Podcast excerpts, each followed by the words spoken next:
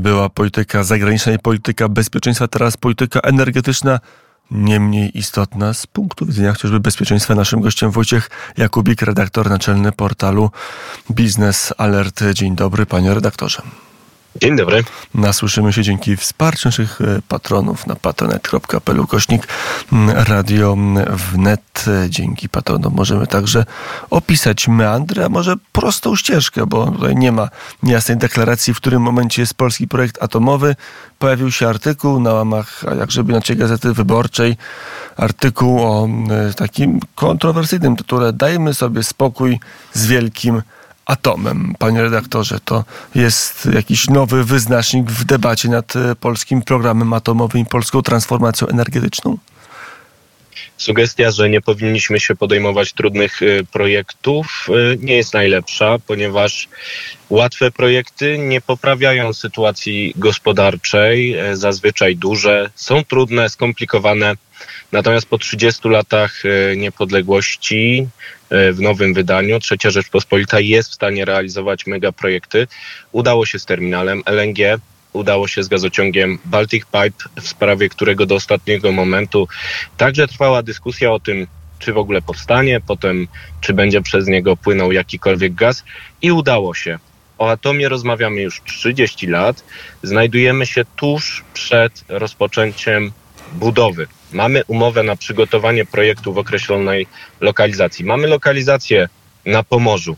Mamy wszystkie zgody potrzebne do tego, żeby teraz podpisać z Amerykanami umowę na budowę elektrowni i rozpocząć tę budowę w 26 roku, być może z opóźnieniem, ponieważ tu też mieliśmy już y, pewną zadyszkę, ale jednak i pojawia się taki głos, że może jednak nie warto inwestować w energetykę jądrową. Są różne rozwiązania w energetyce, ale na stan wiedzy dzisiejszy potrzebujemy atomu do zabezpieczania rosnącej ilości źródeł odnawialnych w systemie. W ten sposób patrzą na strategię energetyczną Francuzi, Holendrzy, e, kolejne kraje europejskie, cała Azja, całe Stany Zjednoczone, więc e, nie odkrywamy Ameryki, tylko realizujemy stabilną politykę energetyczną państwa, która powinna być kontynuowana pomimo zmiany władzy. Mm, e, to teraz pytanie o te wszystkie wątpliwości, bo była też debata, czy rząd będzie chciał budować tak, czy inaczej. Było dementi pani minister klimatu, było także dementi premiera. No ale cały czas na konkrety czekamy. Zdaje się, że atom ma być budowany nie przez Ministerstwo Klimatu, tylko Ministerstwo Przemysłu ma się tym zająć, chociaż ustawy o działach jak nie było, tak, tak nie ma. Y, te dwa miesiące rządu Donalda Tuska to jest, to jest przyspieszenie czy buksowanie w sprawie budowy atomu w Polsce? Powinniśmy mieć już rozstrzygnięcie w sprawie kompetencji. Y, słyszymy o tym, że sektor jądrowy będzie przedmiotem sporu między nowymi ośrodkami decydowania o energetyce, bo jest Ministerstwo Klimatu, które już było, pojawia się nowy resort przemysłu na Śląsku, który jest y, nowym elementem i tam być może część kompetencji w sektorze jądrowym trafi. Dodatkowo mamy pełnomocnika, który także funkcjonował. Na szczęście został on wybrany, bo dzięki temu w ostatniej chwili Polacy mówiąc kolokwialnie, zaklepali sobie dostęp do pływającego gazoportu tak, aby on e, był w Zatoce Gdańskiej najpóźniej w 2028 roku. W innym wypadku mielibyśmy kilkuletnie opóźnienie.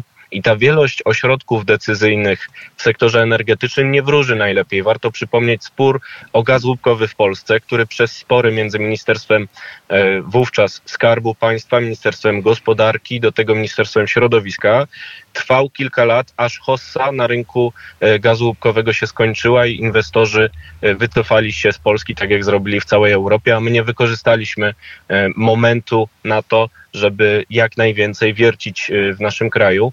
Niestety podobne spory kompetencyjne pojawią się, jeżeli będzie wiele ośrodków. Nie rozstrzygam, który z tych ośrodków powinien mieć przeważający głos, ale jeden powinien taki mieć. Być może jakimś wyjściem ze względu na złożoną koalicję będzie e, podporządkowanie pełnomocnika i atomu pod samego premiera, który będzie rozstrzygał.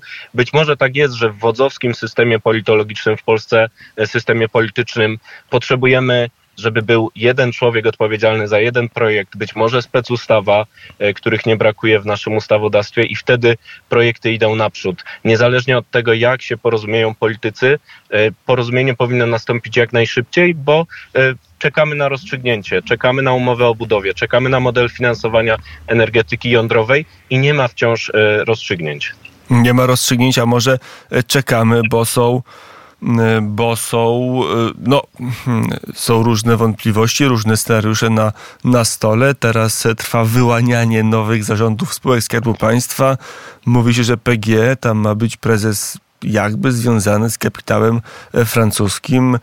Takie są spekulacje, co mogłoby otworzyć także Francuzom część polskiego rynku atomu to nie zdecydowanie, to jest tylko no, taki powiedzmy wolny start tego rządu, bo on w ogóle mało co ustaw przyjmuje, czy to może być świadome wyczekiwanie jakiegoś, jaką, jako jakaś forma no, targowania się albo próby zmiany wykonawcy naszego atomu?